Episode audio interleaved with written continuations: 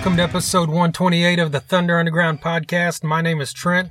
I'm joined by Jason, and we've got a long haul here, I think. Yeah, we do. It's our Rocklahoma review.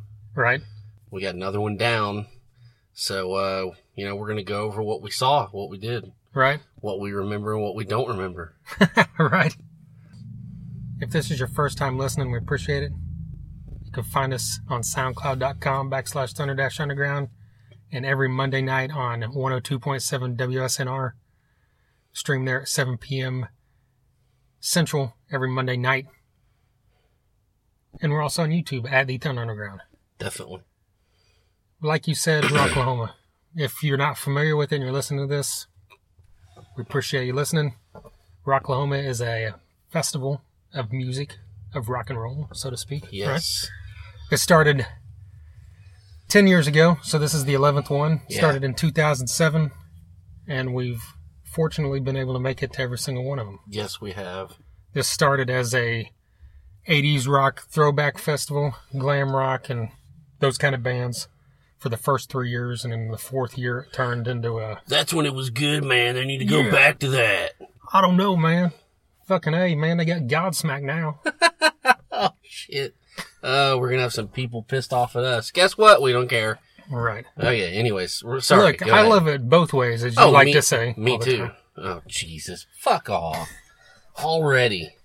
I'm going to fucking leave. You can do this by yourself. Well, let's talk about this while we're here. Okay. The first 3 years were glam, and we went to all of them because that was our first love, so to speak, in the music world. Yes, it was. It's what got us started in all this.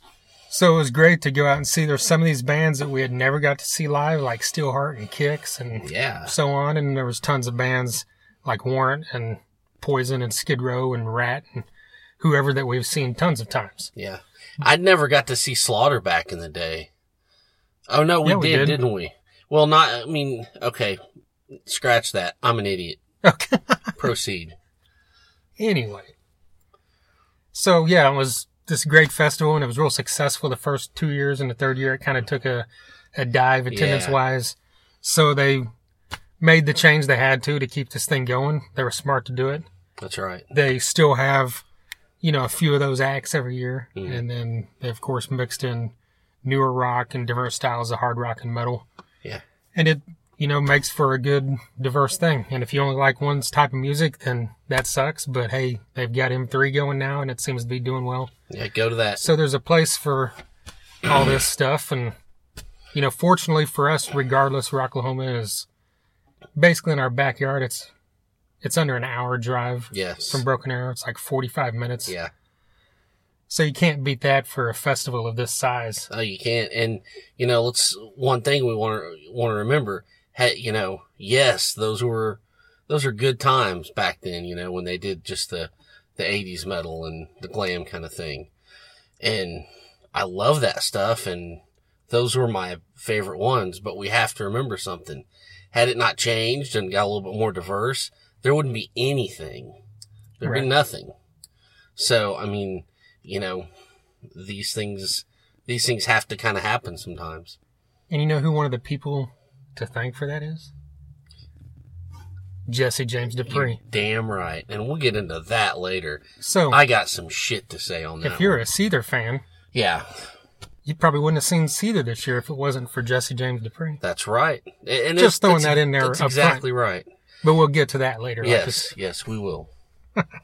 But like you said, those were amazing times. And I will say, being that guy, that those were the best ones, in my opinion, just because the atmosphere was so... It was different. It's great now, and I love it. Yes. But it was just something about that, just being there with everybody that loved freaking Steelheart like me. Yeah. That just doesn't happen every day, okay? Exactly. That first year was just the joy and the happiness of all that. I can't... It'll never be something that can be reproduced. Right. That's just a fact. Yeah. And now, all these festivals cropped up after Rocklahoma are around the same time, and a lot of them, are run by the same company, and they have a lot of the same bands, and, there's some stuff that's different about them, but you know, there's tons of these festivals across the country. So if you're from far away, you don't need to come here like you did those first 3 years. But there are still a lot of people that do that. Like, you know, some of our neighbors come from Toronto every year. Yeah. They camp next to us, and people come from all over the place because the big thing about Rocklahoma is the campground. Yes. And all these other festivals around the country. There's a couple of them. I know that Rockfest in Wisconsin has a campground. Mm-hmm. But the majority of these things are like in the city. Like Rock on the Range is just in an arena in this, you know, and I mean in a stadium in the city. Yeah. So it does not have that same atmosphere at all. That's right. So it's, you know, it's a cool thing. You know, I was talking to a guy that first night I was there that had went to Carolina Rebellion. Okay. He said he went out there because he thought the lineup was great, or he said the lineup was way better than Rocklahoma, but still it's nowhere near as cool as Rocklahoma mm-hmm. because of the fact that you go out here and camp for 6 or 7 nights. Yeah. And have a blast and see the same people every year. And that's right. Yeah. All that. Well, I mean, saying all that, this year lineup was really more diverse, I think, than ever, which to me, I'm fine with that. And I think it's cool. And, you know, even with it being more diverse, I liked a lot of the bands. I didn't like a lot of the bands, but hey, that happens even in the years where it's been even leaned heavier. You know, I've never liked more than 50 or 60% of the bands, I don't think. Exactly. So it doesn't hurt my feelings that Taking Back Sunday or Pierce the Veil or whoever, 3 Days Grace, bands I don't care about are there, because bands that I do love, like Blackstone Cherry or The Cult or Def Leppard or whoever, are there. Yeah, exactly. I mean, you know, everybody, you know, likes to jump on real quick about how, you know, oh, the lineup sucks, or why do they, you know, this band's a bunch of pussies, you know, this band sucks, you know. But you got to remember, yeah, but there's people out there that are really excited that this band's there, right? And that's what's making this thing work, the inclusiveness of it. And see, the last thing I ever want to do is see Taking Back Sunday. That's right. But it's extremely smart to have them there, because it is. That's an audience that you might have brought kids in that would pay for one day mm-hmm. to go see that band because they weren't coming to Oklahoma. Yeah, exactly. And Taking Back Sunday just means I can go back to camp and have another couple of beers. Yeah. I mean, it doesn't bother me in the least. Yeah, because even in the best lineups of all, there's several times where you go back to the campground and have some beers when a band you don't like playing. No doubt, yeah. Or you have the chance to walk over to another stage, like the retrospect stage or something, discover a band that you might not know about. Exactly. But yeah, I mean, the one thing that's hard to explain to people that haven't been, or like, why would you go if you only like a third of the bands or 25% of the bands or something? It's because what we just said about the campgrounds, mm-hmm. you know, that's the thing that, you know, we've joked about it before, and I'm pretty serious when I say that I could dislike every band on the bill and I'd probably still spend the money to go. Yeah, exactly. Because you have such a great time in the campgrounds, and there's so many people out there that we've cultivated friendships with from the very first year on. And, that's you know, right. You still meet new people every year that. Exactly. And, you know, there's all kinds of stuff go, you know, camp, there's certain camps that are having parties. There's stages out there with bands playing. I mean, it's just, it's a no brainer every year. Yeah. It really is. Yep. Well, speaking of stages, Camp Jäger kicked this thing off on Thursday, and this was their final year. And that's one of the big things of Rocklahoma that has always stood out to me is Camp Jäger. Yeah. And how fun, you know, because all these great memories you have of Rocklahoma usually stem from something in the campgrounds. Yeah. And a lot of times we're spent, you know, seeing bands at Camp Jäger that you did know or that you didn't know. And they always have great lineups, and it's a fun time. Hey, that's where we discovered Scattered Hamlet. I was about to say, that's where we saw Scattered Hamlet for the first time. Yeah. And that was like a completely different lineup than they are now. Right? Yeah. That's how long ago it was. But... just Jode was there, I'm pretty sure. But yeah, I mean, so... to all those years that Stacy and Fred Foster put this thing on, a huge thank you from us, and I'm sure everybody else. Yeah, much respect. Yeah, and like this year, the day before, the kickoff party. They had a barbecue over there, and you know, so they're giving people food and drinks, and the day before they also provide you with music. Gotta love that. You know, and they're still going to be out there, but they're just not doing the stage anymore. Yeah. So a huge thanks for all the years from us here at Thunder Underground. Definitely. And, you know, so they might give a chance for someone else to step into that void, because there's got to be something, because every year Sam McCaslin from Retrospect Records has used their stage for the Thursday pre-party with several of the bands on his bill. That's right. So it'll be interesting to see what he does with that next year. Why don't you take it over? Be Camp Trent. Okay. I have no desire to be in charge of anything at Rocklahoma. Same here. Same here. I want the least amount of responsibility ever. Right. It would be cool, but we'll leave that to the people with, what's the word, discipline when they're out at Rocklahoma. The only thing I want to be responsible for at Rocklahoma is pouring a lot of beer down my already bloated fucking physique. Okay, that's the only thing I want to fucking have to worry about at Rocklahoma. Right. Well, Thursday we kicked this thing off. Well, earlier Thursday, I don't know if you were over there. I don't know where you were at, but me and Tracy walked over to Camp Corruption near Camp Jäger, and they had a big fish fry. Okay. So thanks to them, Alan and Janelle, for putting that thing on and giving everybody a ton of fish. Awesome. So that was pretty awesome. Then after that, you know, a few hours later was whenever Camp Jäger kicked their stage off at 3 p.m. with Troy. And I know we're back at the campgrounds. I heard it. Jason Carroll sent a text and said, hey, these guys kick ass. We got over there, saw the very end of it. Yeah. So these guys kick ass, and if you want proof of that, I think we should play them right now. Let's do it. We've got a song. We do. This song is called The Reckoning by Troy, which is an acronym for The Reality of Yourself. There you go. They're out of Springfield, Missouri. Check this out.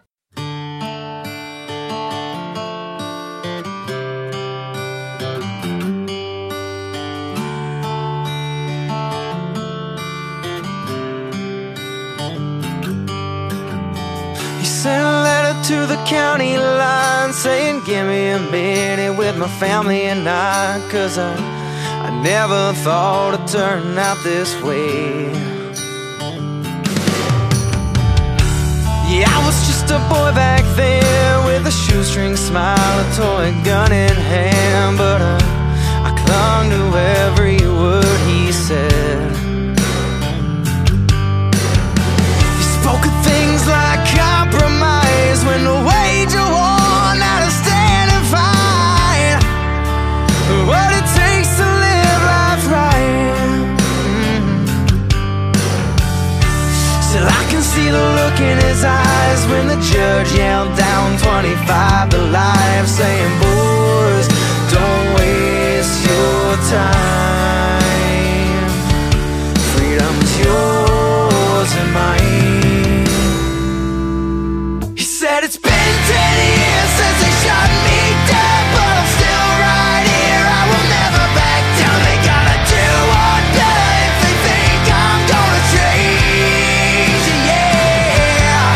Now you see these scars and these prison bars never hold me back from the shooting stars. 'Cause I am no man's slave. And then he cried, freedom, this is my reckoning.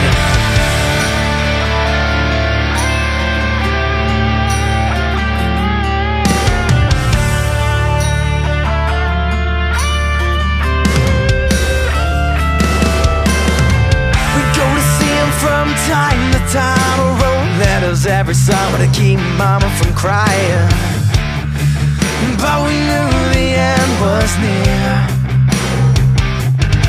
'Cause you can chain one man to four cold walls, but you can't chain down a spirit nor soul, screaming, boys, I've done my time.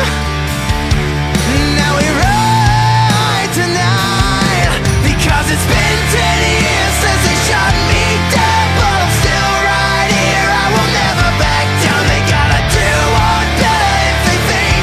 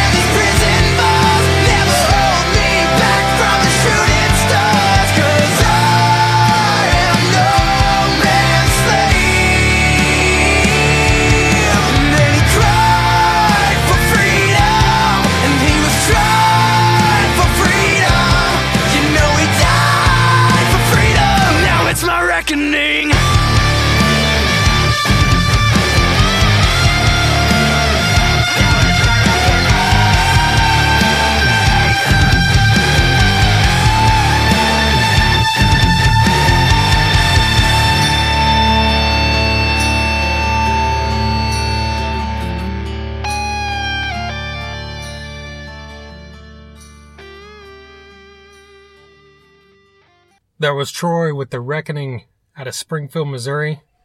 Great band. They played, like we said, the kickoff party there at Camp Jäger, and then they played the next day in the festival at the retrospect stage. These guys are going on tour, opening up for Skillet here pretty soon. That's awesome. Yeah, I know they did pretty well in the Metallica contest for the opening band thing. They got a lot of votes in that. Just a great band with a great sound. And what'd you think of that song? I loved it. Yeah. You know, it kind of had a modern Octane-ish kind of thing going on, and then it like kicked in and got a lot heavier, and it had a great groove. So, I mean, you know, these guys are going places. Yeah, if you like that, you might like Jason Todd or Scott Bartlett from Saving Abel and Shinedown. There you go. And both those guys have been on our podcast. That's right. Just randomly throwing that plug in there. But yeah, Troy, check him out. You can find him on Facebook. It's at The Reality of Yourself. Easy enough to find. Exactly. Well, after them, I wrote this stuff down, but I can't remember exact orders. But we're just going to run through the bands we saw on Thursday. Yes. We kind of jumped back and forth between Camp Jäger and Axis, yeah, where the other pre-party was going on. I know the first band we saw in Axis was Reliance Code. Yes, and I mean, they turned in a great set. Actually, it was Screaming Red Mutiny was first. Right? I was about to say, but I didn't want to. I just figured we'll just go over them. You know, Reliance Code, I mean, these guys are just, you know, on a skyrocket, you know, and this is just another feather in their cap to have, and they turned in a blistering set, and I'm really proud and happy for these guys. Yeah, that's a great point. You know, ever since we played their song, like, it's been a year and a half ago now. Yeah. And I believe Josh told me later that we were the first, you know, anything, podcast or radio to play their song. Yeah. Which is very cool, I think. That is very cool. And they've, like you said, it's just been this steady climb, but it's been pretty quick. Yes. Quicker than a lot of bands. And, you know, I mean, I'm proud to, you know, have been here in the beginning and see where these guys go, and, you know, to call these guys friends now and get to hang out with them and talk to them. And we've had them on the podcast as well. And like you said, it was just a great set. And I know that they turned a lot of people on to their music that might not have known about them before that, because there was a ton of people in there. Yeah. And Josh sat kind of close to us during the whole thing. During the whole weekend. Oh, right. Because he was always coming back up after bands, and we were talking about bands and stuff. Yeah. So that was cool. Yeah, I mean, I ran into all five of those guys several times throughout the weekend. Yeah. So it was just cool to see them out there enjoying themselves. And, you know, I mean, I assume if you're in a band and you get to stay the whole time, they had a prime slot. You know, you play Thursday when everybody's out there ready to rock. That's Thursday right. Evening. And then you got the whole rest of the time to just enjoy it like everybody else. Exactly. Gotta love it.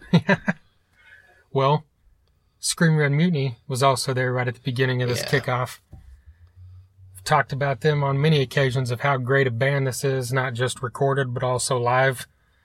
And, you know, this new lineup they have is really gelled, and they sound great, and you can't say enough good things about all four of these guys and how they sound.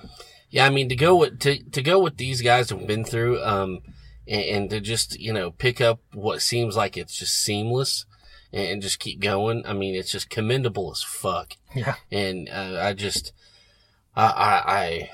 you know, my heart goes out to these guys, and I'm just so glad that they're pushing through, and you know that they're still making waves. It's a great thing. Yeah. And I was talking to someone like towards the end of their set. I can't even remember who it now was. It was probably, might have been you, or could have been Jason or Tracy or someone. But, you know, John Holata had such a unique bluesy metal sound. Mm-hmm. And they couldn't have got a better person to replace him than they did with Nick. Yeah, definitely. Because he's really filling that void perfectly. He's a great guitarist, and he's not compromising the sound that John Sprout and Anthony built. That's right. So, I mean, it's just really cool, you know, that this is working the way that it is. And you know, we've seen him with John. We were fortunate enough to meet John a couple times, and you can really, you feel like that, you know, that spirit's definitely still there. Yeah. You know, it doesn't feel different. And I think that's really important. And I think that's really cool. Definitely. Well, up next, did you see Severmind? No. Okay. No. I was gonna, like, I remember we were trying to bounce back and forth, like, figure out how we wanted to do it. Yeah, I know. And we made the decision to have to. It was a tough call. Cut a band we love because we can see them in this area, but 3D in Your Face was playing at the same time. Yes. And we haven't been able to see them since the last Rocklahoma. Sorry, guys, we had to do it. They're out of Nebraska. Yeah. We'll see Severmind soon enough. Definitely. They know we love them. Of course. Episode 100 of this podcast. Go back and check that thing out. That's right. But yeah, 3D in Your Face. Man, we, a year ago in the 60s or 70s, we had these guys on. Yes. Or two of them. Sam and Chris. Just, this is one of those bands that if someone said, hey, you've been to all 11 Rocklahomas. Name 5 or 10 bands that you discovered throughout this thing. Yeah. Just the top 5 bands that you became a fan of because of Rocklahoma. Yeah. They're definitely on that list. Oh, yeah, definitely. I mean, they gave us each a couple of their CDs. I still listen to them. Yeah. I mean, they're just that good. They're fun. I was stoked to get to see them again this year. Yeah, it's one of the funnest live shows you can see, just, because it's not... When you think of, like, a great live show, you think of some huge arena with, like, lights and explosions and shit. This is like that, but encapsulated at its most raw. That's right. Just there on a stage, and it's like you feel like you're watching something with explosions, even though there's not. And just, like, Sam's just, like, all over the place, and then, he sings that one song, and it turns it into this whole punk feel as well, and they're just... They've got that great kind of Michael Monroe-ish vibe we've talked about and how much we love Michael Monroe. Yes. So it's just an easy transition to love these guys because they're built on that, what Rocklahoma was founded upon, the 80s vibe. But they also have just a great modern hard rock sound, so it's just cool. It's just a tougher edge, Yeah. Definitely. Well, the other thing was you and... CJ from Grind were talking and saying, isn't that the guy from Prophets of Rage on Prophets of Addiction? Yes. on drums. That's right. And then I had went off to the bathroom and ran into Chris Sniper. Yes, that's right. Talked to him for a bit and I asked him, he said, yeah, it is, man. He's like, and he told me this whole story. Well, they had to pick him up on the way there or some shit. Yeah. Their drummer just ghosted him in some town, a couple shows before. God. And it was when they were on their way to Rocklahoma. They had like a mini tour with the Midnight Devils, which is the band that the three of them had without the singer of 3D in Your Face. And then the drummer just said, I'm done, and walked out one night and even left his gear and everything. So they got a hold of him, who they had played with before, and, and he was willing to do it. And they went wherever, I can't remember where they went to pick him up, but they had to divert to go get him, and they come back and... He did all this in the span of a few days, like did the show in Oklahoma City, I think, and then to Rocklahoma for 2 shows there. God. So that's pretty impressive on his part. Okay, I got to say something. If you're not into it and you got to quit a band or whatever, okay, that's fine. But if you're in the middle of a tour, stick that shit out. Right. All right, don't be a bitch. But that's even what he said. He's like, you're getting ready to play one of the biggest shows you've ever played, and yeah. Okay. That's crazy. Well, hey, good for this guy from Prophets of Addiction. Definitely. Stepped up, saved the day. Yeah.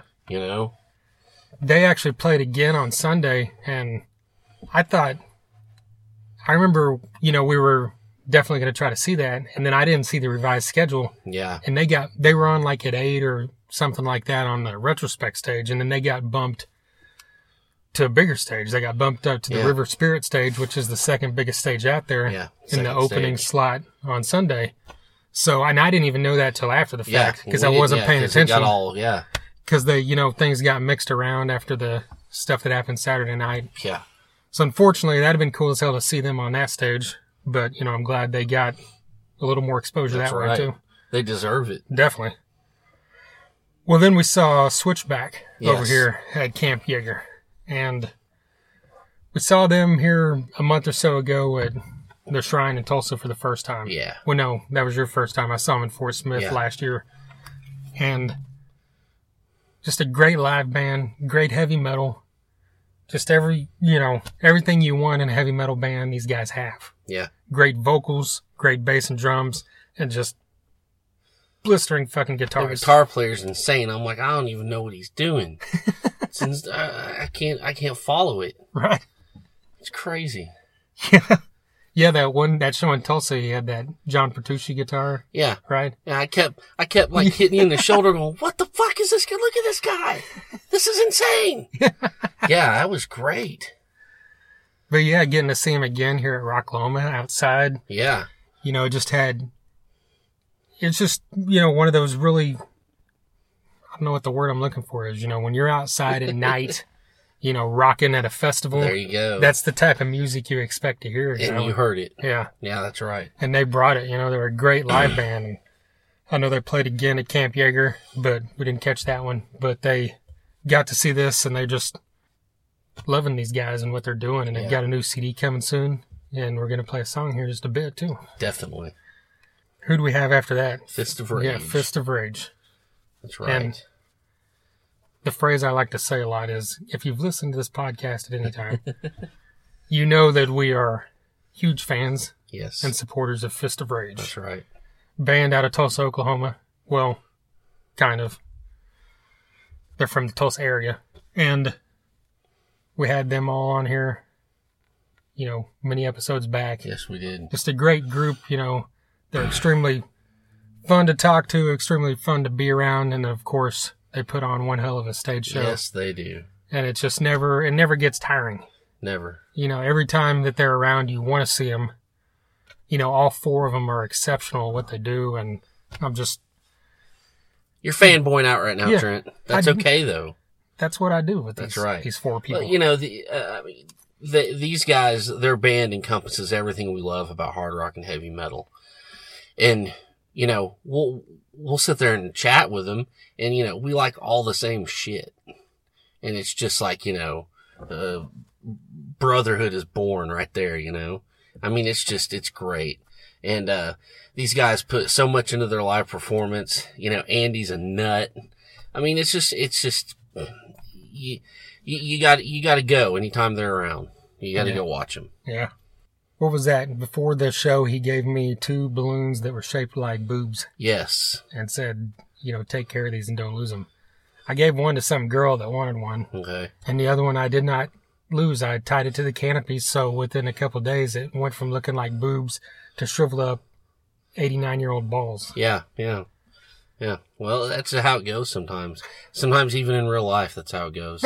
It's true. But, you know, I mean, but the thing is you hung on to them. I did. Not your balls, but the balloons. Right. Anyways. I kept my word. Yes, that's right. You kept your word.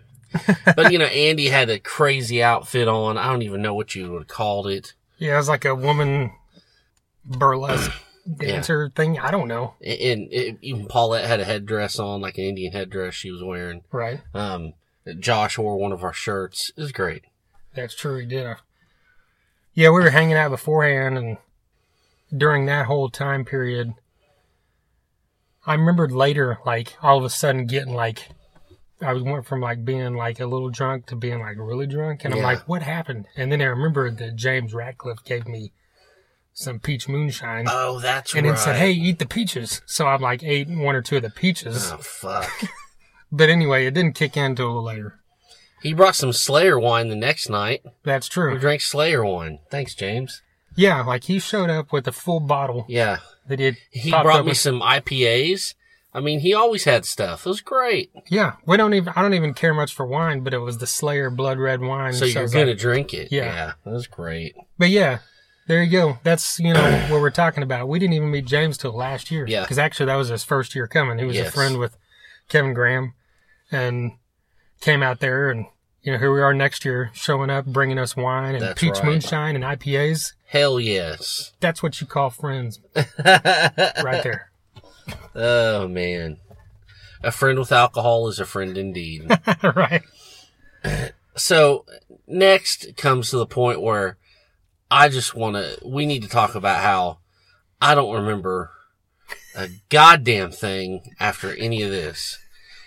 And people, I'm telling you this because before before we hit record, we're kind of going over what we're going to talk about and all this stuff. And, you know, Trent's like, yeah, we saw Nick Nose in Locust Grove. And I'm like, I didn't see Locust Grove and Nick Nose. And Trent's like, well, where'd you go? And I'm like, you know, I don't know. I don't know. So if anyone out there at Rocklahoma that's listening remembers hanging out with Jason on Thursday night, let us know. Yeah, I mean, I don't know. I really don't know what happened, you know. Well, yeah, because I had it down, Nick Nose and Locust Grove. He's like, did you see them? I'm like, yeah, I figured you were there because I remember hanging out with several people there, so I just assumed you were there. Yeah. I mean, it's just, God, who knows? That was the... see, that's what happens, people. That's what happens at these things, you know? So, I don't know. You went into... whatever I'm doing, I'm sure it was fun. You went into a Rocklahoma. Oh, man. Big ups to Jason Carroll and Jennifer Carroll and Ed and Dina. Yeah, that's for right. Camp Rocklahoma. That's right. That's what happened to you. I guess. Hell, sure. I don't know. Well, one thing I do know is I saw Nick Nose and it was freaking amazing. Nice. Because we've talked about him before. We saw him at the Gene Simmons thing. We saw him last year at Rocklahoma, and they're great. And I've always said they were great.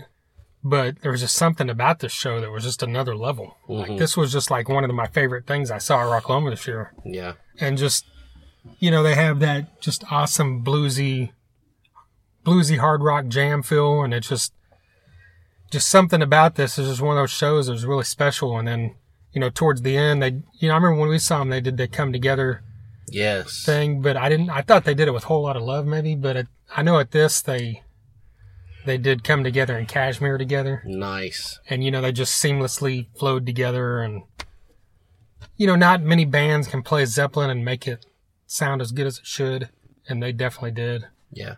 And it's just one of those ones that I hope you were there. Yeah. Well, you too. I hope you were there. I might have been. I might have been. So it's somewhere deep in your soul you heard that. Yeah, yeah. Maybe that's why I feel so good today. Yeah, could be. Well, Locust Grove was after them. Okay. I know that's one of the ones you're looking forward to, so I hope you saw that too. I guess I didn't. I fucked that one up. Right. Well, Jesus. I saw them and they kicked ass. I mean, towards the end of that was whenever I kind of started fading and I, you know, got some food and had to cut out towards the end of their set, but I saw a good half of it at least. Yeah. And these guys just bring it, you know, they're just, like we talked about before, they're full on energy. You know, all four of them. They're just one of those live bands to behold that if you're a fan of hard rock and heavy metal, you have to see these guys. They're the type of band that should be on those big stages, you know, so hopefully they are eventually. I think they will. Yeah. You know, I think they're going to get there. I mean, it features Zane who was in Annie Mortem, mm-hmm. who of course, you know, had some success. And, you know, this band might be better than Annie Mortem. Okay. And you just got to see them live to really appreciate how kick ass they are. But if not, just look them up. They've got a video out for their song Monster. We played that here a while back. Yes. Kick-ass band. Straight out of Oklahoma City. You know it. Well, speaking of kick-ass bands, just a little while ago we talked about Switchback. They've got a brand new album that is actually coming out this weekend, I believe, is when they're releasing it. It's called The Beginning 213. And this song is called Left Behind.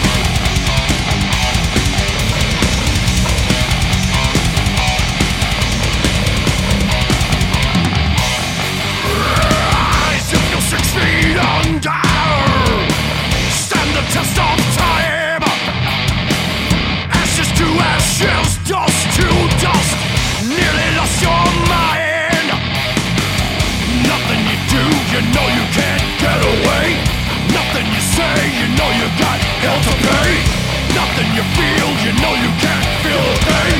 Nothing you see.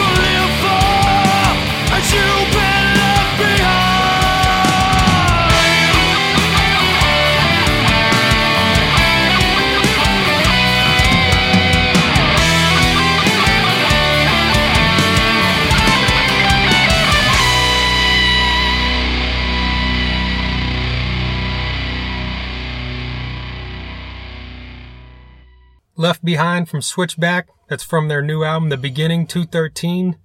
That is being released this weekend at a CD release show in their hometown of Stuggart, Arkansas. Okay. So check that out. You know, be on the lookout next week. You know, I'm sure they'll be selling that thing online. Like I said, great live band. Heavy as fuck. You know, that song right there was key indicator that we weren't lying. Yes, yes. I mean, these guys aren't fucking around. Right. You know? I love how his vocals, you know, sound like those guys from like your, you know, your kind of power metal bands in a way. Even though not completely, but it has that kind of vein. But it's like captured in this straight ahead kind of huge metal thing. It's like, it's like the huge... Not the like the high pitched power metal stuff. Yeah. But like when it's like the big commanding, you know, like if Game of Thrones had a voice. There you go. You know? Like, you know, it's like Symphony X. Like, yeah, like dangerous and looming, and it was badass. Russell Allen is a good guy. Yes, exactly. There. Yeah. But yeah, Switchback, check him out. You shouldn't be disappointed. You won't be disappointed. Right. Well, Friday was the first official day where everything kicked off in the festival. Of course. It was also the first day of the Dark Side stage. Ah, yes. And that's right. Chris Taylor of DMG Productions, you know, put on the Dark Side stage. This is his second year. Actually, our very last episode, we had an interview with him. Mm-hmm. Talking about that, previewing the bands that played. And, you know, up front, I just got to say... a huge compliment to him and his crew. You know, they really upped their fucking game, and this was great. Mm-hmm. You know, Friday, it was one of those days where it was like the sun was just beating down. Yeah. And it wasn't like it was 100 degrees, but it was just like the sun made it feel like that, and it was just miserable as fuck. But they had a tent that not only covered the stage, but covered everything, kind of like Axis does, but on a smaller level. Yeah. And so, I mean, it was great to be able to go over there in the morning and the midday and see music. And that's the other cool thing that they're doing is they're having music start at 9 a.m. So it keeps the music going all day and night, basically. Yeah. Yeah, that's awesome. I got over there and saw the very ending, I believe it was Caliber Theory. Okay. And, you know, which was great. We had seen them before. Yeah, we've seen them at the Shrine, yeah. And... next up was As Shadows Collapse, and these guys just totally kicked ass. Yeah. You know, just heavy as hell, and then the singer was just kind of this hybrid of, you know, he had the voice, you know, he was one of those guys that could do several different styles. He was growling, he was screaming, he had a new metal kind of sound, he was singing. Yeah. He did all of it, you know, it was kind of like this hybrid of new metal, melodic, and, you know, heavy stuff. And it was just, it was really, you know, and he's a newer singer. They had a singer previous to him. So it's just, it was just a really cool band. They kind of had that, you know, not total new metal like you don't want to, you know, like we talk about with Crane Technique where it has that kind of tendencies to it or that kind of feel. Mm-hmm. It was the same kind of thing like that where you kind of have that feel a little bit, but not totally. Yeah. But yeah, it was just exceptional. It's one of those bands that, you know, I hadn't heard before. And I, you know, I'd listened to a lot of these bands that he had on a stage, like a song or two beforehand. But yeah, they just really jumped out at me as being exceptional. So I was glad I got to see them. And then right after that was The Devil You Adore. Yes. And a big thing to note here beforehand was Travis said, "Hey, you guys get over here. I've got something to give you." And, you know, I mean, that could mean a million things, you know? Yeah. But we got over there and he got up on stage whenever they got up there before they kicked off their set, you know, and said some stuff and some thank yous. And he gave a couple drumheads to, I think he gave three of them out maybe. Okay. And then he gave us his bass drumhead from The Devil You Adore, you know, his huge bass drumhead, you know, he signed it and everything and just said, "Thanks for, you know, all your help. And, for, you know, being there for us, you know, from the get-go and everything." And I thought, I mean, that was just really one of those cool things, you know, that you don't expect, you know. And it was an honor. Yeah, it means a lot, definitely. And, you know, we were there for them in the beginning, and we're still going to be there for them in their new journey. Right. As Claim Your Enemy. Yeah. And he had the new drum set with the Claim Your Enemy. Yes. On the head, so they were ready to go. And I love it. And it was like I kept saying, a light blue kind of theme to the drum set. And I like that because it's different, you know? Yeah. I just, and it was like 400 degrees and Devin was just singing his ass off. Yeah. You know, and he pouring with sweat. I mean, these guys just, they put it all out there and they didn't care, you know, it was great. Devin had on an AC/DC shirt, so I wonder if Travis had some kind of influence in that. There you go. Or if Devin liked him beforehand. But yeah, I mean, you know, thanks to Travis, it's a total honor and, you know, that means a lot to us. Yeah. But check out Claim Your Enemy if you haven't before. Look them up on Facebook and Reverb Nation. They've got just a cool, you know, like I've talked about before, I love their guitar sound. And, you know, you mix that with what, what Devin does on the vocals and the rhythm section. It just combines for just one of those really unique bands that mm-hmm. I'm really proud that we've had on this podcast, played them before, and have got to know them throughout the last year or two. Yes, definitely. Well, after that was entering into the main festival. Yes. And there was a line longer than balls to get into this thing. Yeah. Because they had a new system of doing things with a scan band. And not only that, they had, which that doesn't really slow things down. It's just the metal detectors and all the shit you had to go through, which wasn't happening before, which yeah. I understand it happening, but it just, I wasn't expecting it. So I didn't get in line. I missed the first two bands I wanted to see because of this, but that's what happens at Rocklahoma. Yeah, it does. You have a list of 20 bands you want to see and you probably see 10 of them. Yeah, exactly. Well, we didn't get to see Less Than Human or Rival Sons, and we were pretty bummed about that. Right. You know, luckily we've seen them both before. We'll see them both again, but really wanted to see Less Than Human on that big stage. Yes, because they got there because they deserved to be there. And I think that anybody that's in that festival was probably turned on to their music. Yeah. I know you said you ran into him later, and there was a guy over there telling him how much he loved him and hadn't heard him before, so that's really cool. Yeah, I mean, and this was like a... You know, this was like a Bud Light NASCAR dad-looking guy. Oh, yeah. You know, and I mean, the guy that probably would not have heard of them if not for Rocklahoma. Yeah. And, you know, and this guy was just going off on him how much he dug him. So, I mean, that's what you do it for. That's good stuff. Definitely. You know? Yeah, look up Less Than Human. And speaking of, they were on here. Yes.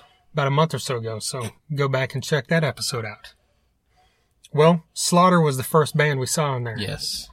And admittedly, we're both huge fans of this band since they came out in 1990. That's right. And don't care what you think about it, I'm still a huge fan. Yeah, I mean, I love Slaughter. I always have. And if you're laughing right now, well, you can go eat a bowl of dicks. That's right. That's what's going on. Right. Well, first off, the big thing, you know, that Slaughter had from the get-go was Mark Slaughter's voice. Yes. And when you have a voice like that, you know, it's like 27 years later, is it going to hold up? And he, you know, he's not what he was 27 years ago. No. But he's still good enough. Yes, is definitely. The good word. You know, that's right. We've said that before. We saw him last year. He sounds good. My only thing with him is you see some guys, like we're going to talk about here in a bit with Joe Elliott, who... over the years, may not be as good as he was 30 years ago, but he's adapted his voice. Yeah. Mark Slaughter still goes as high as he can, and it works sometimes, and sometimes it doesn't. Mm-hmm. But everything else in there fits perfect. He does good, and the band sounds great. Oh, yeah. They sound awesome. And, I mean, we got to mention... Of course. Zoltan Chaney. Oh, I thought you were going to talk about Dana Strum and Jerry Miller and... Metal Sludge. Oh, no. Oh, sorry. That was a long time ago. Yeah, man. Zoltan Chaney, sorry. Oh, man. The Slaughter Inner Circle. Anyways, Zoltan Chaney, Slaughter's drummer, is just, I mean, as Mike DiPetrillo puts it, the most visual guy, most visual drummer in rock.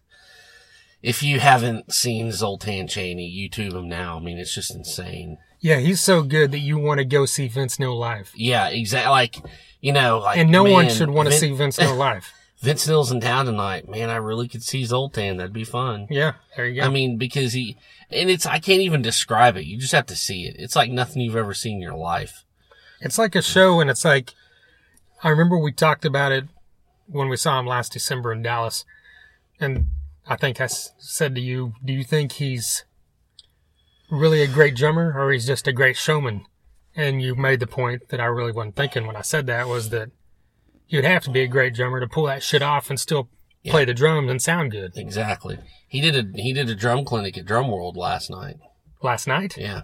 Oh shit! I wished I'd known that. Yeah. So, I mean, but yeah, we're talking like you don't suck. You know, when you do drum clinics, you don't suck. He's got his feet up on top of the bass drums. He's playing. He's throwing sticks across to people. They're throwing them back. He's throwing them up in the air. Yeah. You know, and then playing with other ones, and then dropping those and catching those, and then like balancing shit on his. I mean, he's got a drumstick standing up on his hand. Yeah, balancing a drumstick on his head. Yeah, I mean, and he stands up, picks the cymbals up, and plays the cymbals with the cymbals, and then all the time he's playing the bass drum at the same time. And that's right.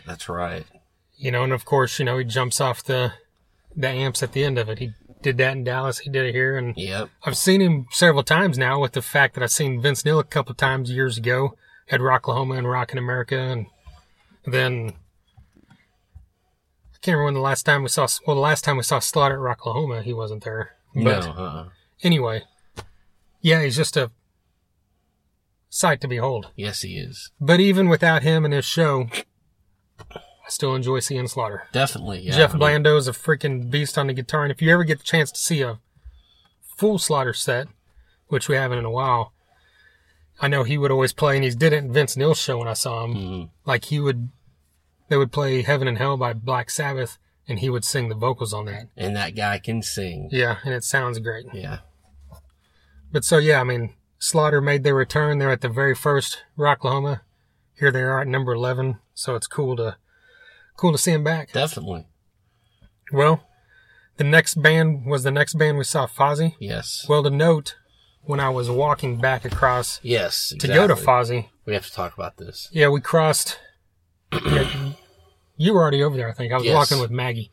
Yeah. And I crossed through the main stage area where the Pretty Reckless is playing. Mm-hmm. And we mentioned this beforehand. I don't dislike the Pretty Reckless. They're just one of those bands I don't care about. Yeah. You know, I could easily watch them. Because who wouldn't want to look at her? Yeah. But I just don't care about their music. But we knew I had read before, you know, that she did this tribute last week at Rock on the Range, and I think at one of their other shows where they played Audio Slaves Like a Stone, of course, in remembrance of Chris Cornell. And when I was walking over to Fozzy, it was at the end, and that's what they were finishing with. Yeah. And it was just her singing and the guitarist playing acoustic. And I can admit that it was fucking fantastic. Yeah, yeah, it was great. You know, like I said, I don't care about them. I never cared about the music, but I can tell you that was great. She sounded great. Yeah, that was a pretty fitting tribute. Yeah. So, yeah, I mean, look that up on YouTube, whether it be from Rocklahoma or Rock on the Range or any of their recent shows. Yeah. I think it was you that told me that was like her favorite singer growing up. So, obviously, there's emotion in it as well. It's not just someone standing up there. Yeah, singing a song to get attention. You know? They opened the show, the Soundgarden show, the night that Chris Cornell passed away. Oh, really? I didn't know that. Yes. All right. So yeah, a pretty close connection there. Well, we got over and saw Fozzy. Yes, we did. And this was one of those ones that just bombastic, just feel good. I mean, wow.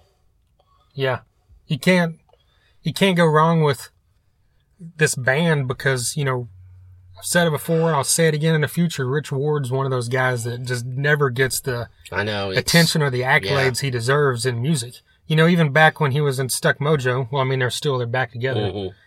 You know, I never cared much about Stuck Mojo, but this guy's just, it's like when Mark Tremonti was in Creed, you know, you don't realize how great this guy is in because, you know, you're not paying attention to the band because you don't like it. Mm-hmm.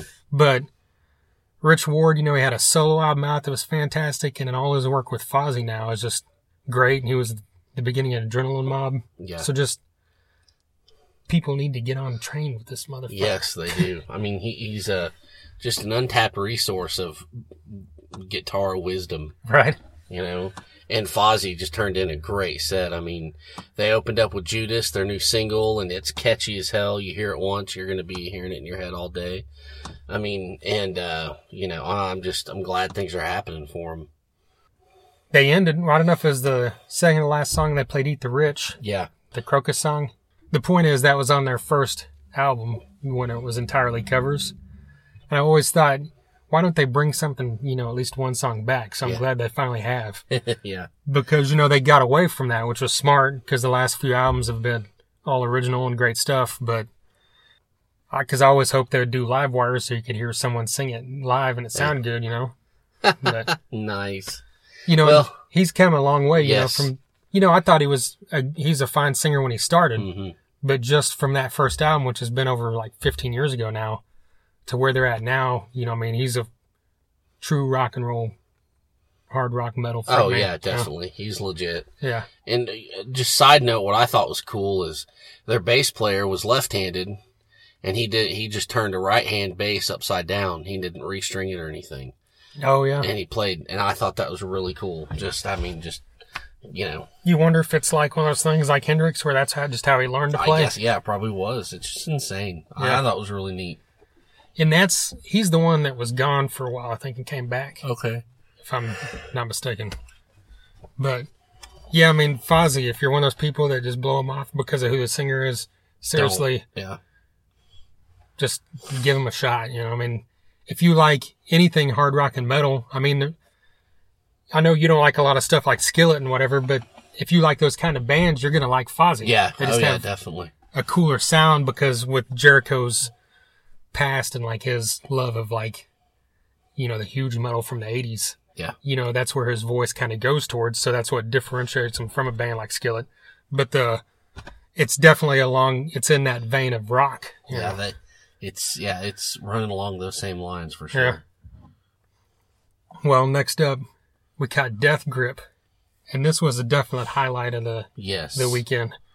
I mean, you can't say enough good things about this band and just like the energy they put on. You know, they were playing the retrospect stage, and just a huge kind of. We talked about it when we had Scott Bond on here last year. Just a huge kind of mix between Judas Priest and power metal and all that stuff. Yeah, just a great groove to the guitars and.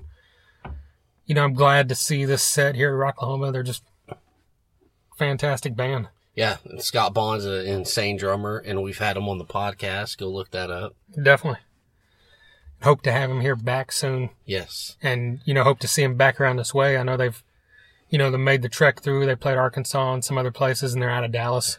So if you're in the Dallas area, just look out for Death Grip. And, yes. You know, they should be playing around this country soon because they're a great damn band for sure. Well, then we had Def Leppard on the main stage. I mean, this is one of those bands that, since I was a kid, you know, at my youngest age, my youngest memories of loving rock, you know, they're one of those bands that were right there from the beginning. So they've always held that place with me. Yeah. And I've stuck with them through everything, even when other people didn't, you know, through slang in the late 90s with X and Euphoria and all that stuff. Hey, I liked slang. Yeah, I know, but I'm just saying most people didn't pay attention. Well... People Can Go to Hell. I like that record. I even bought songs from the Sparkle Lounge, or whatever it was called, with that Tim McGraw song. Oh, man. See, people bitch about slang. Come on. Anyways. Well, the most recent album's good. Yeah, they're great. Don't get me wrong. They play like three of those songs live, Dangerous, Let Go, and Man Enough. Mm-hmm. All sound great.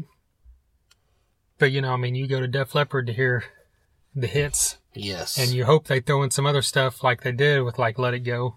Yeah. Early on. And then, of course, after bringing on the Heartbreak, they played Switch 625. Yeah. Did a little ode to Machine in the Mountain there. There you go, yeah. Yeah, they need to. But this is a band that just, like, just when you just talk about the music... It's flawless. Yes, it is. It really is. You got two amazing guitarists and an amazing rhythm section. They've been doing this with that lineup for 26 years now. is what it is. And then, you know, without Vivian Campbell before that, and those four had been together for another 10 years. Yeah. So there's just like, it's down to like a complete well-oiled machine. Joe Elliott, sure, isn't the Joe Elliott of 1984, but he still sounds good. And, you know, I saw him, you know, 10 years ago something, and it wasn't that great, but the last several times I've seen him, he sounds great. And like I said earlier, he has adapted his voice, and he works in an area where he should be. He never goes like super high, and it's just great, you know? I mean, it's just fun. I mean, you can't say enough things about how fun seeing a band like that is when you're hearing Photograph or, you know, Pour Some Sugar on Me or Animal or Rock of Ages, all that. Every song, you know, 90% of the songs were hits, you know? Yeah. And what a stage show they had. Yeah. With the screens and all the different, it was crazy. Yeah. So 2 years in a row, Vivian Campbell was part of one of the best things at Rocklahoma. That's right. Because last year with Last in Line. Which was amazing. Yeah. Well, you know, and, you know, for me as a fan, since the first year, after the first year, every year we're like, who do you think's going to play Rocklahoma? You know, we always do that thing every year. Yeah, that's right. Been doing it for the past 10, and every year it's like Def Leppard was going to be one of the headliners. That was always my pick because it made perfect sense, even after it changed, because they would still have bands from that era in there, like Def Leppard every year. It took 11 years or 10 more years after the first one, but hey, it finally happened. You finally got it. Yeah. Got Def Leppard and the Scorpions back to back, and those are always the two that I'm like, when's it going to happen? Yeah, that's right. So now we just got to start mentioning Alice Cooper and Sammy Hagar every year. Yeah, no shit. Until that happens. Yeah, I know. No kidding. How that hadn't happened yet, I don't know. Right. But Def Leppard, perfectly fitting headliner for this bill. So very cool. Next up, Saturday. This is going to be pretty thin on talking about bands. Yeah, we'll be on Sunday here pretty quick. Right. Well, I went and saw... Did you see Fuel? No. You did not? Okay. No. I know you never really cared, but like, I've always loved... You know, back when they came out, it was during that era, whenever those bands started coming out, the radio rock stuff started getting big, and, you know, it's still going on to this day, but to me, they were always at the top of the list of those bands, mainly because of Brett Scallion's voice. You know, it was real unique, and it's just... Something about it I always loved, and they always had great, catchy songs that weren't catchy in the way that they were cheesy, just to be catchy to be on the radio. Yeah. Just great melodic choruses throughout, even the, you know, the deep cuts, the songs that people that never listened to albums never heard, you know. Something like Human. Yeah. The song in itself. Oh, yeah. It was great. Yeah. Like even, that song, Knives... Stuff like that most people don't even check out. But then you had like Jesus or a Gun, which wasn't really a hit, but they still play it live every time. And so it's just, you know, they put on a great set. I mean, I think it's a totally different band than it was when it started, obviously, besides him. But, you know, because it went through changes without him and he's back. But he sounds great and the band sound good. So there you go. Glad I got to see him again. Yeah. I saw him actually a couple years ago at the Shrine, or no, the Vanguard. Oh, okay. That's probably been 3 or 4 years ago now, but that's back when Jason Todd, who we talked about earlier, was still in the band. Oh, okay. Yeah. Well, Zach Sabbath. Yes. And this was high on our list and many people's lists. You know, I had the opportunity to see him last year open for Clutch. You had never seen him. Never seen him. So, you know who their drummer is? Castillo? I didn't even realize that till later. Yeah, what's his first name? Joey Castillo from Danzig. Fucking Danzig and A Perfect Circle. And remember Sugartooth? Yeah, he was in that. Yeah. Okay. The more you know. I'm bringing out the obscure shit. Yeah. Well, yeah, Zach Sabbath. So it's Joey Castillo, Blasco from you will know, of course, from Rob Zombie, and then a guy named Zach Wilde. That's right. And man, they turned it up. Yeah, I mean, if for some odd reason you don't know what this is, it's Zach Sabbath, Zakk Wylde playing Black Sabbath covers, basically. Yeah. And, you know, he's playing the guitar and singing the songs. They opened with Supernaut. Yeah. It's like, God. I mean, you can't go wrong with that. Supernaut, Children of the Grave. Mm-hmm. What else we get? Fairies Wear Boots. Yeah. What am I forgetting? I don't know. I can't remember. All I could... Oh, Snowblind. They played Snowblind. Yeah. After Forever? Or no, was that when I saw him last time? So yeah, because... it was a shorter set than when I saw him, obviously. Yeah, because after that's when it all went to shit. Yeah. But see, here's the thing. But during that... Yeah. You know, everybody all day long had been talking because, you know, there had been reports that it was going to rain. And then it went from going to rain to be a big storm. Yeah. And then it went to being a crazy storm, whatever.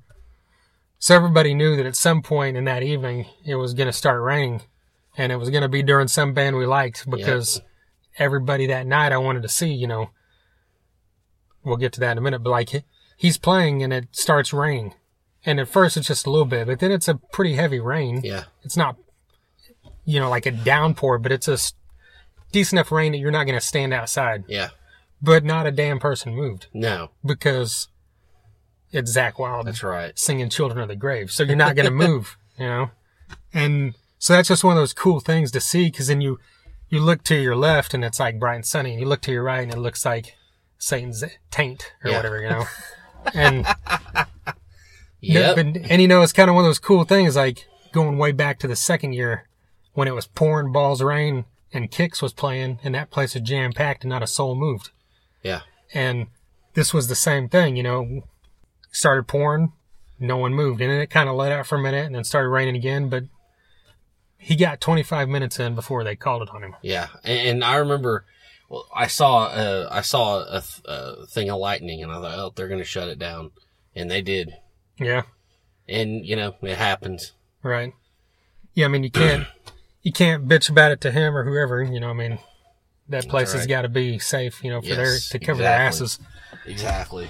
And, you know, I saw his set list later, and it was just War Pigs and... NIB. Yeah, NIB that was left. So, I mean, of course, that would have been amazing, but I'm just glad it wasn't 5 minutes into the set. At least we got 4 or 5 songs out of the deal. And they were good songs. Yeah. So, if you're lucky enough to see Zakk Sabbath, you know, don't miss the opportunity, because this isn't one of those things that is going to be touring every year. Yeah, you know, eventually, he's going to turn his focus back to Black Label. Yeah. And get back on that jam. Because for the last couple of years, he's kind of been doing all his other stuff. Mm-hmm. But you know the Black Label train is going to start rolling. Yeah, oh, it will. It will. Yeah. Well, they said, you know, get your ass out of here. Go back to your car or your trailer or whatever. You know, until this blows over. And then we'll restart. Unfortunately, they had to call the whole night. Yeah. Because it got bad, but then it also... stopped raining, but then the lightning never stopped. Yeah. And there was always a tornado warning, but it was the main thing was the lightning that they could never say go because it's within a 10-mile radius they have to call it. Yeah. Unfortunately for us, you know, the rest of that night, every band I wanted to see. Yeah. Yeah. You know, even, you know, live, Stone Sour, I've never seen either of them. Diamond Head, obviously, I've never seen. Yeah. Suicidal Tendencies. Suicidal, I've seen, but it's been forever. You've never seen them. Never seen one to see them. The Cult, okay, I've seen like 10 times, but it's the fucking Cult. Yeah, I know shit. Okay. I mean, it just... so unfortunately, this didn't happen like when 3 Days Grace and Skillet and, you know, whoever was playing, but, you know, that's the shits or whatever. That's how it goes. The breaks. Yeah, yep, that's the way the, you know, that's the way the cookie crumbles, I guess. There you go. Well, and here's the thing to talk about. That sucks. Yes. You know, especially for something like Diamond Head, which... I know. Who knows when? Nice, who knows when you're going to get that chance? Probably never happen again. Right. You know, we'll get a chance to see Suicidal someday. Yeah. Stone Sour if you want to. Live if you wanted to. And, of course, the Cult. But... the thing to point out is, from my standpoint, that's one of the funnest nights at Rocklahoma I can remember in years. Yeah. Because, I mean, they basically called it was like 6:30, wasn't it? Mm-hmm. 6:30, 6:45 when they had to shut Zakk down. Yeah. Maybe 7, I don't know. In that area. We go back out to the campground. We're just hanging out. And then a lot of people showed up at our campsite. And then that's whenever the shitstorm started, like with the heavy rain. Yeah. And so we're like, we need to put down this canopy, but no one wanted to put it down and move because it was pouring ass rain. So we all just stood in this canopy, and while the wind was like blowing at 50 miles per hour, what it was, everybody's like holding on to it so it doesn't fly away. Held it down, yeah. And even a couple people ran up in there because it started hailing, and they were like running down the road, and they saw us with our lights, so they ran up under there. And I remember one guy ran up under there, you tossed him the hams, you know, and that's Rocklahoma, people. Yeah, that's what you do, you know? Yeah. And I mean, then that kind of blew over, and it was still real windy, lightning, but then the wind died down, and then it was just nice. Yeah, and it was just like, hey, everyone come out and party. Yeah, and so then that's what it was. It just turned into everybody partying in the campgrounds all night. And that's when my mind got completely erased, and I woke up and it was Sunday. Okay. Well, I know on our end, we went down to Camp Rocklahoma. Yes, we did. I do remember that. Hung out with them. Yeah. There was a lot of people coming and going down there. At one point, CJ from Grind and Paulette from Fist of Rage came down there and hung out. Yeah, that was awesome. Everybody from Camp Rocklahoma that I mentioned earlier, Jason, Jennifer, Ed, Dina, and then Tracy, Maggie, me, you. I can't remember who else kind of came and went in there. Sean and Candy were down there. Mm-hmm. So it was just, you know, and of course, you know, walking to and fro, you see everybody, and it was just one of those fun, memorable nights. Yeah, it was awesome. You know, sure, it would have been great if we saw Diamond Head, but, you know, I'm not going to slip my wrist over the fact that I didn't. It happened 2 years ago where they had to call a night, and it happened again. Yeah. But, you know, the thing to point out is if Chris Cornell was still with us, we wouldn't have got to see him either. I know. It's a crazy thing. And it happened when they played Rock on the Range, it got called. The night they were supposed to play? Yeah. That's about right. Yeah. There you go. That's weird. Mind blown right there. Yep. It's a sign. It is a sign. Going into Sunday, saw quite a few, you know, a decent amount of bands Sunday. Kicked off with Blackstone Cherry, who was one of the best bands at this whole thing. Yes. Best performances. It was just... They had the look. They had the show. They had the musicianship. These guys have got songs. I mean, quality songs. I've said this a million times, and I'll say it again. The fact that they were going on at 3:30 is just disgusting. It's criminal. Yeah. They should be one of the headliners. And if this was in the UK, they would. People over there get it, and people over here just aren't getting it like they should. I mean, this band is amazing. I mean, they're way better than having to open up for Nickelback or some shit like that. Yeah. I mean, it's just... Or you saw him open for Theory of a Dead Man. Yeah, exactly. One time. Yeah, it's like, well, we walked out on Theory of a Dead Man, but you know what I'm saying? Yeah, it's like... but I mean, these guys, they have energy. They're, you know, just kicking all over the stage. You know, they've got their songs down, and they're just a great mix of, like, hard rock with a southern edge, and it's... They really get back to the roots of hard rock, you know. Maybe that's why they've never made it to that next level in America. I guess it's not. They're not douchey enough. It's not afflictionate enough. Yeah, exactly. I mean, I hate to say it like that, but you're fucking right, you know. So yeah, it's just I don't get it. I mean, I hated that I only got to see 30 minutes of them, but man, what a great fucking 30 minutes it was. Yeah. You know, John Fred is an insane drummer. I mean. I just go listen to this band, people. Just go fucking listen to him.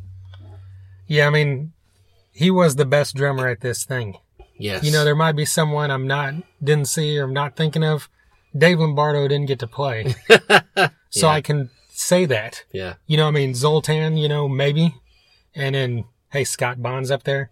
There's other guys up there I'm probably forgetting, but just this guy is fucking phenomenal. Yeah. And he's fun to watch, too. He threw a stick out to the crowd, and that person threw it back, and he caught it and just kept going without missing a beat. I mean, what the hell? You know, that's great.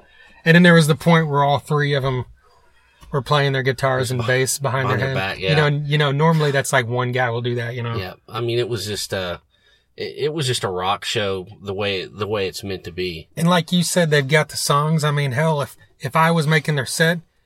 it would have been totally different songs. That's how great these guys are. It's like we say hashtag all killer, no filler. You know, every one of their albums has been that way. Yeah. And it's just, that's right.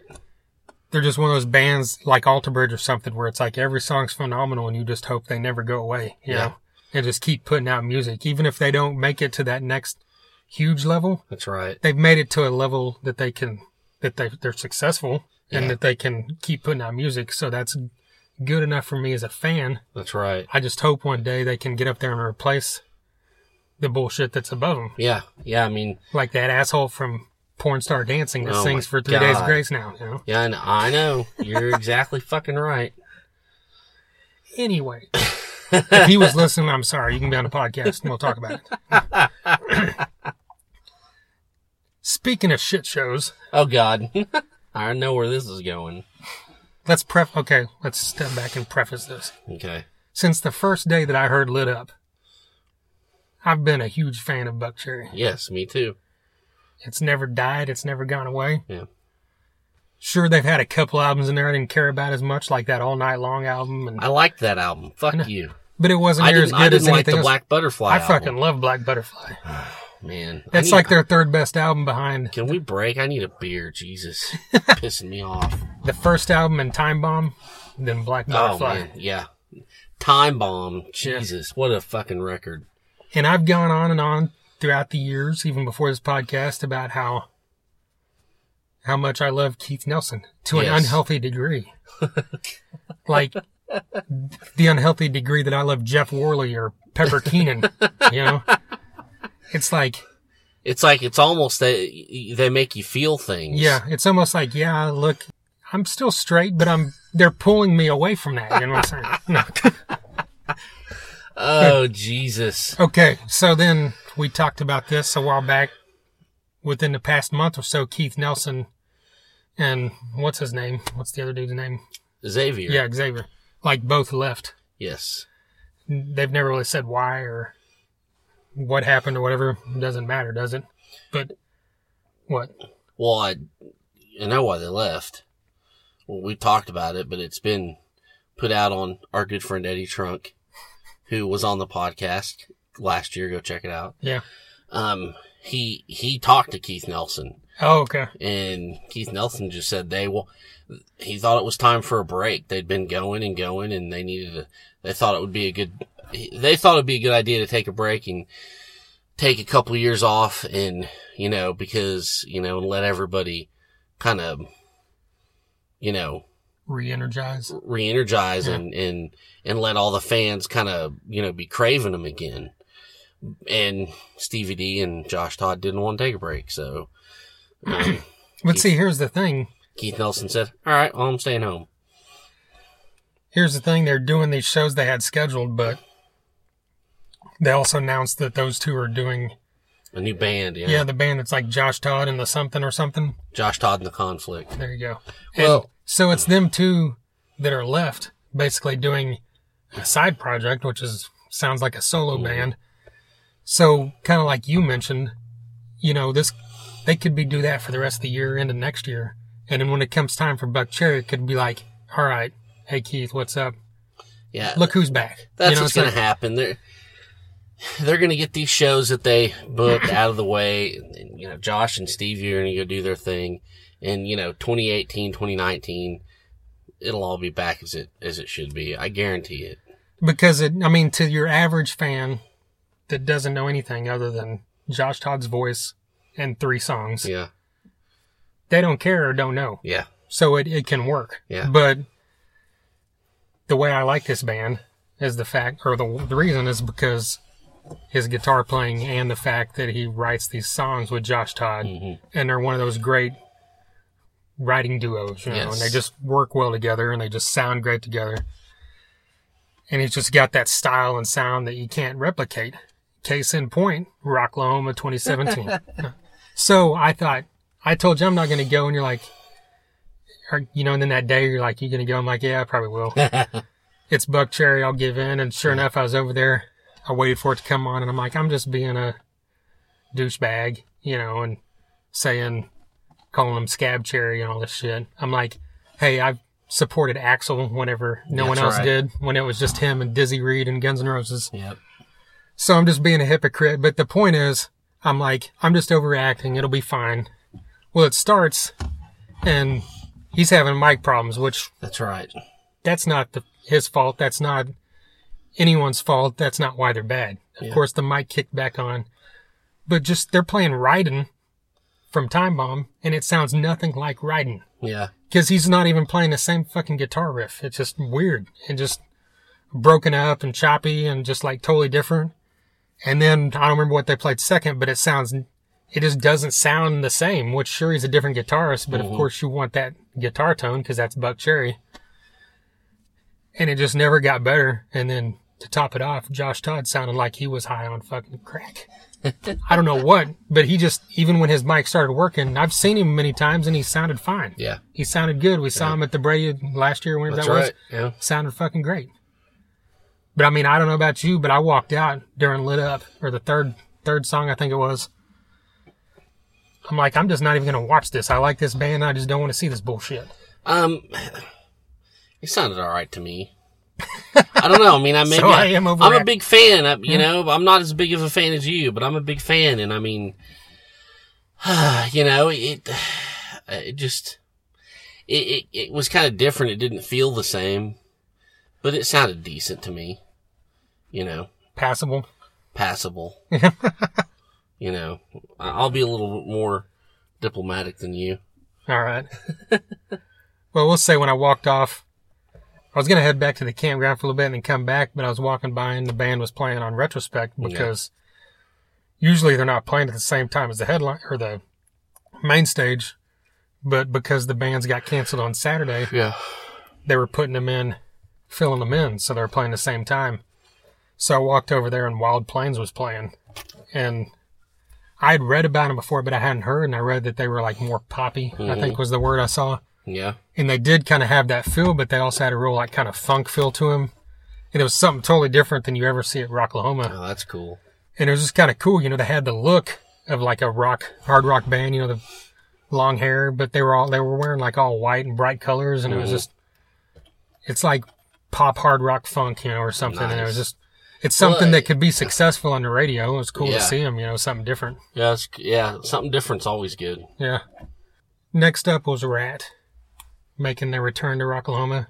I think this is like their fourth time because they played two of the early ones and then they've came back once since it changed, and this is the second time since the change. What can you say about Ratt that we haven't said before? I mean, both of us love this band. Oh yeah, I mean, and they're I don't know, they never disappoint. And I hear people, you know, talk about, you know, how's Stephen Piercy and all this kind of stuff. Every time I've seen him, they've always sounded good. I even saw some people say he didn't sound good at this, and I don't hear I'm like, what the fuck are you talking about? He sounded great.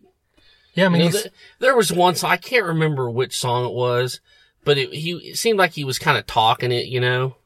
Okay, yeah. Talking through it or something. But and I thought, oh, that's kind of weird, you know? But other than that, he sounded good on everything else. Yeah. You know? I don't know. Who knows? But, I mean, it's... You know, I love when Carlos Cavazzo, Warren DeMartini do the dual guitar leads and stuff. And, yeah. I mean, you know, I've always loved watching them. They're great.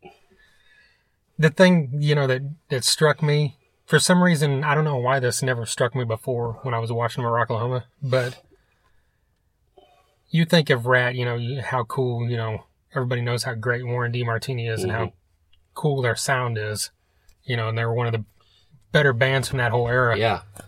But when you see him, you know, you think of guys like Tony Iommi, you know, is obviously the greatest riff writer in the history of rock and metal. And then jump into a totally different vein, like into the future with Kirk Winstein, who's the fucking riff lord. And you got guys of that aura of metal.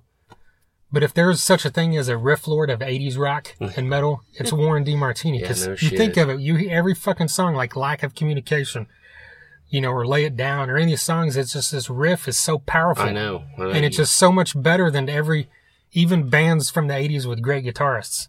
And bands I might even like a little more than I liked Ratt. Yeah. No one, you know, I probably like George Lynch more than I like Warren D. Martini, but I don't like Doc and more than I like Ratt because of those fucking guitar riffs. Yeah, I mean, it's just, they're memorable. You can sing them just like you can sing the choruses. Yeah. I mean, that, and that's a big thing. And it sounds so powerful live, too. That's right. And that, you know, probably has something to do with Carlos Cavazo as well. Yeah. Being there. Because, you know, I mean, for anyone that doesn't know, he was in Quiet Riot during their heyday. That's right. I mean, the guy fucking wrote Mental Health. Yeah. And then he wrote, Best of Me on Infestation, which is one of their best songs in 20 years.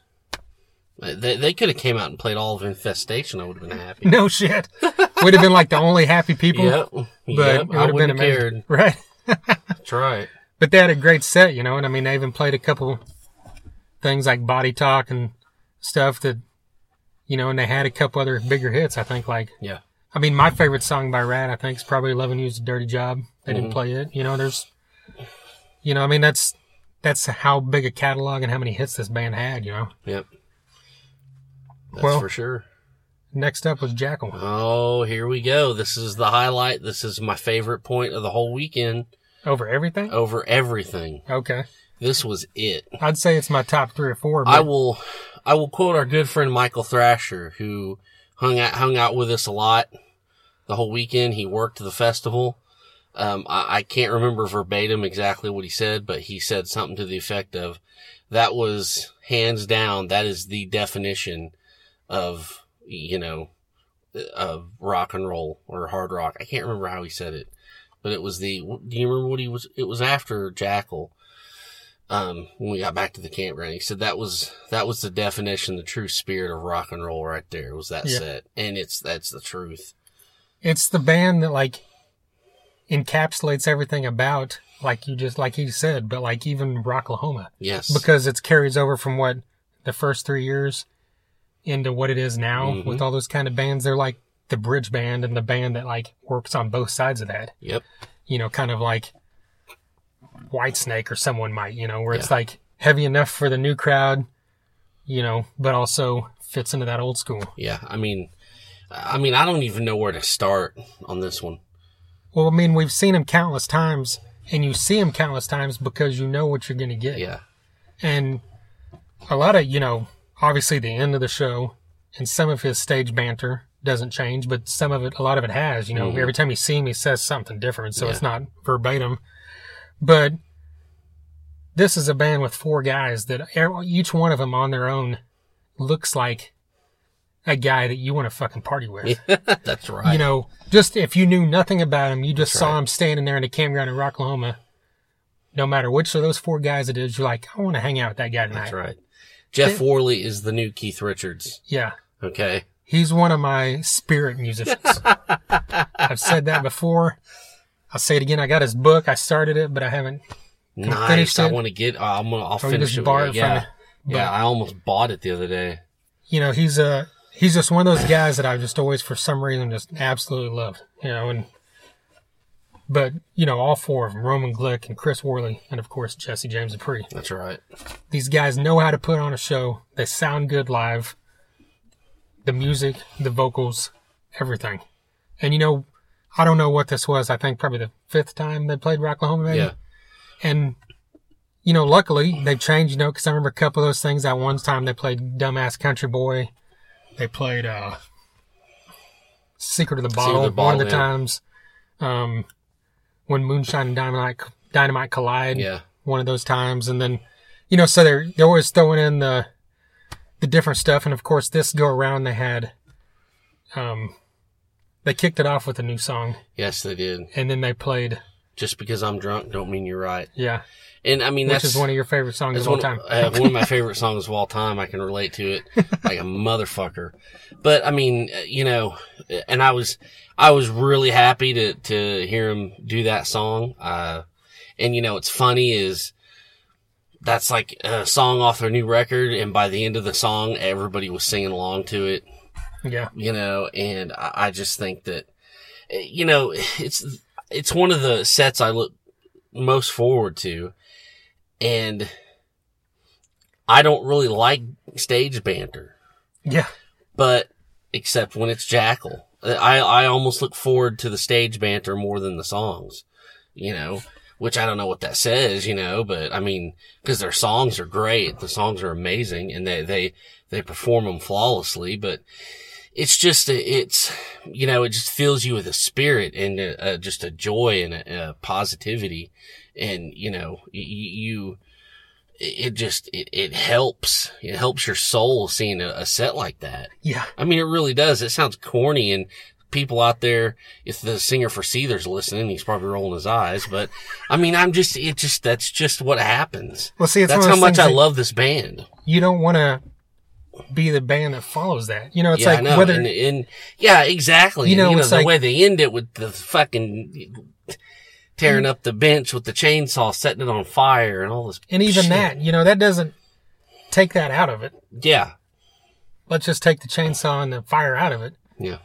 You still don't want to be a band that follows a band like that, because even people, you know, I mean, like you said, people are singing along to a song they didn't know 4 minutes ago. Exactly. And I look around and there's, you know, at least in the area where I'm at, there's a lot of people that know all the words, and you could tell people that didn't, but then like, my moonshine kicks your cocaine's ass. When he says that line the first time, people are laughing and then like fucking screaming and pounding their fist. You know, it's like they get everybody into it, but you don't see another band.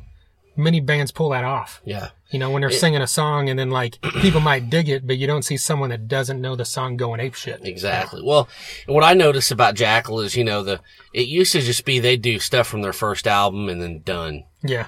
And now that, you know, they've built up such a thing. They can throw newer songs in there, and they still come across the same. Not a lot of bands from that era can do that, you know? Yeah. So, there you go. Yeah, especially, I mean, with this set that's had, what, maybe eight or nine songs, and at least three of them were from the last two albums, last three albums or whatever. I know, which is great. But so. First off, we didn't preface this with earlier before them. The power went out. Oh, that's right. Okay, this was there wasn't any weather. It was a completely nice sunny day, but like a bird somewhere in fucking Pryor, a bird flew into a transformer. Right. Knocked the whole town out. Yeah, it wasn't just Rocklahoma. It was like the entire grid. Yep. And yeah, it was during the end of Buck Cherry because I had left. That's why I didn't know it until I read it on Facebook and you guys came back and told me. But anyway, so... that delayed, they got it back up within less than an hour. Yeah. I think it was like maybe 45 minutes. Yeah, but it pushed stuff back a little bit. Yeah. So then, you know, of course, they were on a revised schedule, and then they did some sound checks and shit once the power was back up, because you got to do that once the power takes a hit. And so that pushed it back a little bit. So it was over an hour behind. But at these kind of things, you know, luckily, it's not like if you're at something like Rock on the Range, or I don't know about them, but like, a festival like that that's in town, this might be a big issue because you've got curfews and noise ordinances and shit. You know, they're out there on private property 4 miles from the nearest town, so it doesn't matter. You could go till 3 a.m. if you really wanted to. You can do whatever the hell they want. Right. So that's the first thing to mention. Okay, gotcha. Okay, now jump forward. Now. Okay, apparently they're running over time, but here's the thing to point out. I've seen a lot of people posting on Facebook and sites and shit saying that Jackal went 30 minutes over, which there is no way in fuck they went 30 minutes over. That's right. For them to go over 30 minutes, they would have been playing an hour and 15 or 20 minutes because they had like a 45-minute set. Yep. And so they might have went over 10 minutes, if that. Let me also mention that the revised set times on the app and the website were still wrong. Yeah, they didn't. The bands were running behind that. Yeah, another 15 or 20 minutes after that. So, let's put that out there, too. So, Nothing More was the next band to start. Mm. And apparently, we can say they might have got the shaft. Mm-hmm. Because the organizers might have been like, you have to finish at this time because the next main stage band's starting. Yeah. And it wasn't like... I remember last time this happened, they just pushed the whole thing back and it just kept rolling in order with the exact time sets. But apparently, from what I gather, I didn't see Nothing More. Unfortunately, everybody that saw him said it was fucking great, you know? Yeah. But apparently they had a shorter set, like 10 minutes. Maybe that was the Jackal time. But then apparently Cedar thought it was hurting their time or their feelings or their vaginas. And... Cedar didn't cut any time off their set, so they weren't affected at all. They still played their entire set. Yeah. Their entire set list. Look at the set list. People were on Facebook saying Cedar got cut short. No, they didn't. Look up their set list online, and you saw those songs played live. Yep. There you go.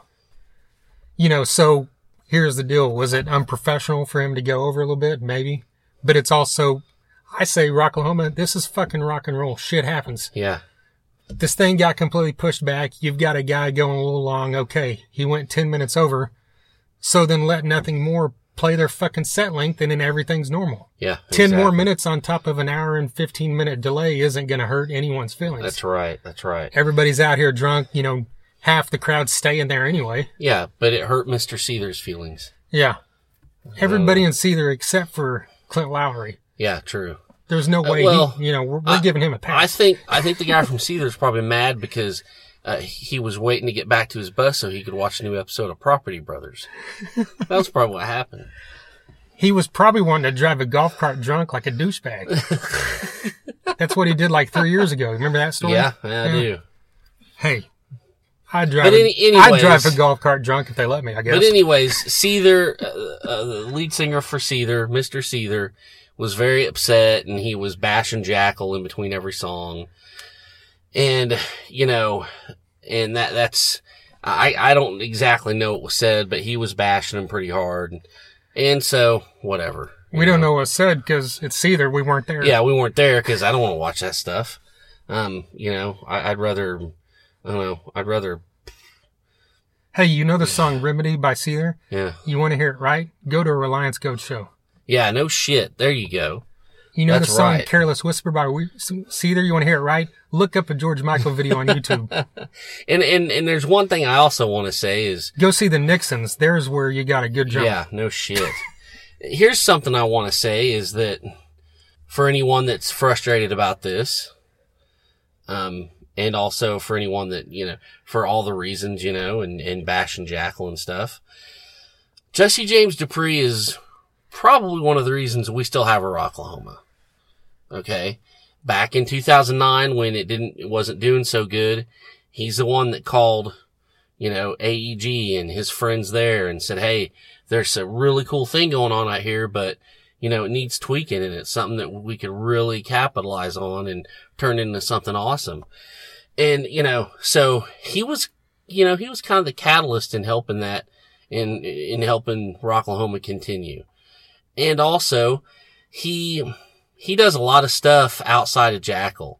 He works at a lot of these festivals. He produces. He knows, you know, he knows everybody, and he has a hand in all kinds of stuff you wouldn't even think about. And so, I think he gets a pass. They can do whatever the fuck they want. So there you go. And it's like one of those things. It's like he got away because it's like if this was the other way around. You know, we could be hypocrites right now. We might be saying, well, fuck Sean Morgan. He gets a pass because he had something to do with this.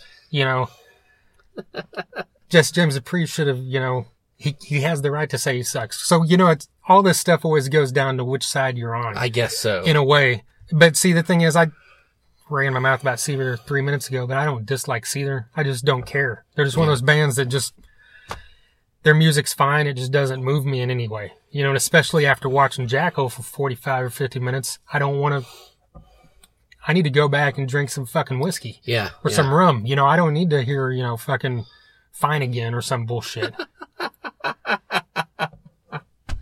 Oh, man. God, we're going to get some hate mail on this. Oh, well. Yep. We'll live. Go back to episode 67. Sean Morgan was on this podcast. He was? I don't remember. Jesus Christ. Well, came back into the festival for the headliner that night, which was The Offspring. Yes. And, you know, it was funny leading up to this. Like, when they were announced, I was looking forward to it. And then as it got closer, I'm kind of like, I don't really care. You know, it's like, they're one of those bands that I liked. I still like, but I just... never truly loved them. Yeah. And I've never seen them live, so I was kind of surprised I was feeling that. But once the day got there, I kind of got more excited about it. I think it's probably because Saturday I missed seeing bands I wanted to see, so it's, you know, the final band to get to see and all that. So I went over there, saw it, and first off, I thought it was really cool when this lineup was announced because you had three headliners that were distinctly different from each other. Yes, that's really cool. you know, with Def Leppard, Soundgarden, and then Offspring. And Offspring's the first band that you can loosely call a punk band that is really not just headlining, but playing the main stage of Rocklahoma. Exactly. I mean, they were always lumped into punk, but I never considered them punk. It's the same way people call Green Day punk, but they were just a pop rock band that was masquerading as punk. Yeah. Just like Offspring was kind of like a hard rock band masquerading as punk. Yeah. And they put on a set that sounded good. They played the hits. It was fun. It was cool to see, but it's kind of one of those things. After seeing Jackal and Ratt and Blackstone Cherry, it was kind of like, eh. Yeah, exactly. I was even more so like, I don't really care, you know, but you know, we found out that they're going to do a little Chris Cornell thing afterwards, and everybody was going to see, all you fuckers are going to see Offspring. I'm like, well, I'll be sitting here all by myself. Right. Fuck it, I'll go. And I was, you know, I never hated the Offspring. They had some decent songs, but I just didn't really care, but I ended up really enjoying their set. Yeah. You know, I liked their setup. I liked, you know, I liked how, you know, Noodles and Dexter, you know, played off of each other, and they're, you know, energetic. Yeah, they played off with banter as well. Yeah. And they're real positive. They're real, you know, real grateful to the crowd. True. I really appreciated that, and yeah, it was just they played every song you knew. It was good. It was awesome. Yeah, Noodles, you know, had some funny things to say, and even throughout an ode to Warren D. Martini, was cool, you know? That's right. So that was awesome. Yeah. You know, and he had probably the smallest drum set of the weekend, and he's like on the headlining band, you know, so it's kind of cool. Yeah. But yeah, it's just a bare bones set with some lights, which, you know, that's the other thing. After seeing Def Leppard headline, after seeing Jackal earlier that day, you know, it's kind of odd, but at the same time, it's like, if they're good, they're good. It's music. Yeah. You don't have to. Right. You know, if you need that stuff, Def Leppard doesn't need it, but it sure adds to it. Yeah. But, you know, I mean, if you're Motley Crue, you need it to cover for your downfalls. But, you know, anyway. Sorry. Had to get it in at least twice. Hey, that downfall's in Tulsa tonight as we speak. Right. Well, I mean, so it was a fine band, you know, the headline, so I have no complaints on that. Yeah. Right after they finished, they started this Chris Cornell tribute. Yeah. And, you know, they just, everybody got off the stage, you know, Offspring's crew, everybody on the stage, no one did anything, so there was no distraction. There's the microphone in the middle, it went dark, and there was two spotlights shining on a microphone. Yeah. And then they just had a picture of Chris Cornell up there with a picture of a candle, and then I think it said the dates maybe. Yeah. And then they played Jeff Buckley's version of Leonard Cohen's Hallelujah. Yes. Which is one of those songs that is obviously fitting to a situation like this. And it's a beautiful version regardless if you've never heard it. So there you got three guys who have passed that were represented right there. Yeah. And then once that ended, they started a slideshow and they started playing Nothing Compares to You. Yeah. Chris Cornell's acoustic version of Prince's Nothing Compares to You, which we all know is phenomenal. Yes. And then once that finished, the slideshow continued. It even had some video footage in there. And they played Temple of the Dog, Say Hello to Heaven. Yes. Which is similar, I think, to what they did at Rockin' the Range. Was cool. They picked different songs, because I think at that you said they played Black Hole Sun with just the isolated vocals. Yeah. So it was cool, because I always thought, well, Say Hello to Heaven's a little more fitting anyway. Yeah. And it's a wonderful song to begin with. And so it was... It's one of those things that just, we talked about it after he passed, that like, just that feeling you have, that bad feeling in your gut. Mm-hmm. You know, you're sitting there after, you know, screaming along to The Kids Are All Right and Self-Esteem. Yeah. You know, like, woo! And then 5 minutes later, you're like, I hate my life because one of my favorite singers is gone. Yeah, you're getting a little choked up. Yeah. This is goosebumps for sure. Yeah. Because even during, I know it was during Hallelujah or some point in there, you know, everybody started holding up their phones and their lighters. Yeah. And I know there's a picture online. Yeah, it's pretty. That you can see from the stage. It looks pretty spectacular. Yeah. And, you know, to go back to the band we were ripping on earlier, and I didn't see it, but apparently Cedar did the same thing where they did a moment of silent, everybody put their stuff up. which everybody said was really cool as well. Nice.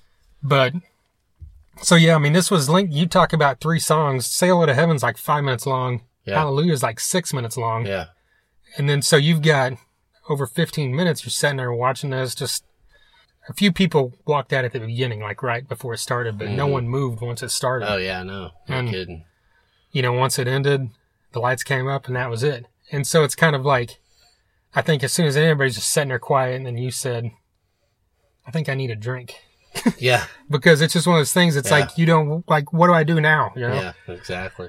You know, you don't want to say, I don't want to feel bad, but you have to. Yeah. Yeah, definitely. So you get up and walk over. Thankfully, Night Rain started playing over here on the side stage. So there's a band that's great. They can kind of lift your spirit. Lift it up a little bit. Yeah. You know, heard a couple songs from them. You know, and this is just a fantastic melodic rock band out of Spain. Yes. You know, so it's just a fitting way to truly end what happened inside there. So the sadness was brought back up to where you're at when you're at Rocklahoma. And, that's right. You know, after that, went back out into the campgrounds and enjoyed the evening. We had a pretty epic one, too. Yeah. You know? That was actually my birthday was Memorial Day. So midnight that night was my birthday. Yeah. So everybody kept coming by. And we handled it. There was one point where there was like 30 or 40 people in our campground, and that's not, that's like capacity for our campground people. I know, it's crazy. Yeah, we were like, who are some of these people? And you kind of need to get the fuck out of here. Who's that guy? He looks like he's 12. Get him out of here. Are they drinking our liquor? Yeah, no shit. I'll give liquor to anyone that shows up if I think they don't look like a skis bag. But but that was a great way to end it. Happy birthday, Trent. Well, thank you. You know, happy 28th. Yeah, 28th birthday in style. Plus 12. Anyways. Well, so there you go. The last days of my 30s were at Rocklahoma. That's so right. You can't beat that. Yeah. You can't bitch at all. Yeah. And I actually rode it out until the morning. I saw the sun come up, and then I went to bed. Yep. Same here. Yeah. Same here. Right. So that's what you do at Rocklahoma. That's right. So there we go. That was our experience, people. I mean, overall, I say it was one of the weirder ones because of the weather and the delays and the amount of bands I saw compared to other years. But it was also one of the most memorable ones because just how much fun we had with everybody we met. That's right. Or that we've known for years out there. Yeah, it was it was a special one, that's for sure. Yeah. So, number 12 next year. Who's your pick? Right now. Night Flight Orchestra is a headliner. Oh my God, this will be amazing. Ugly Kid Joe is a headliner. Corrosion of Conformity on Axis. Junkyard. Chris Taylor, DMG. I want COC on the Dark Side stage. There you go. Nice. Yes. God, who knows? Nah, I mean, legitimately, we mentioned earlier, Alice Cooper, Sammy Hagar. Mm-hmm. There's several bands that have never played it like that. Shinedown, Avenged Sevenfold. Those bands have never been there. I still think they could get Kiss to do it one year. Yeah. I expect it to happen at some point. Just saying. Yeah. But anyway, if you've listened to all this, we appreciate it. Big time. Like I said at the beginning, every Monday night at 7 p.m. Central, www.1027wsnr.com. We stream live on there every week.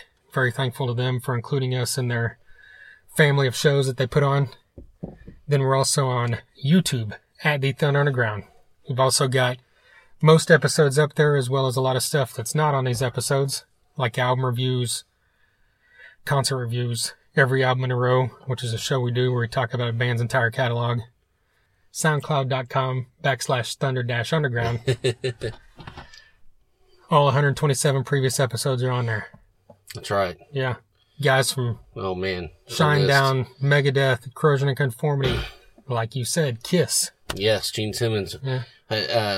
CJ from Drowning Pool, Wino from The Obsessed, Reed from COC, Kirk from Crowbar, Mark from Trickster, guys from Europe. We've had guys from Warrant. I mean, He Is Legend. Miss May I, we do the whole thing. Yeah. Avatar, King, The Sword, Truck Fighters. Yep. The list goes on. Get on there, check it out, look them up. We've had also, obviously, two previous Rocklahoma previews because we started this thing 2 years ago. That's right. Look us up on Facebook. /TheThunder Underground. Once again, go follow Switchback and Troy. And is that it? I think that's it. All right. If you're going to Tom Kiefer tonight, come by and say hey. If not, we'll see you next week. We've got Mark Kendall from Great White coming up. His return to the podcast. Nice. Until next time. Thunder Underground, y'all.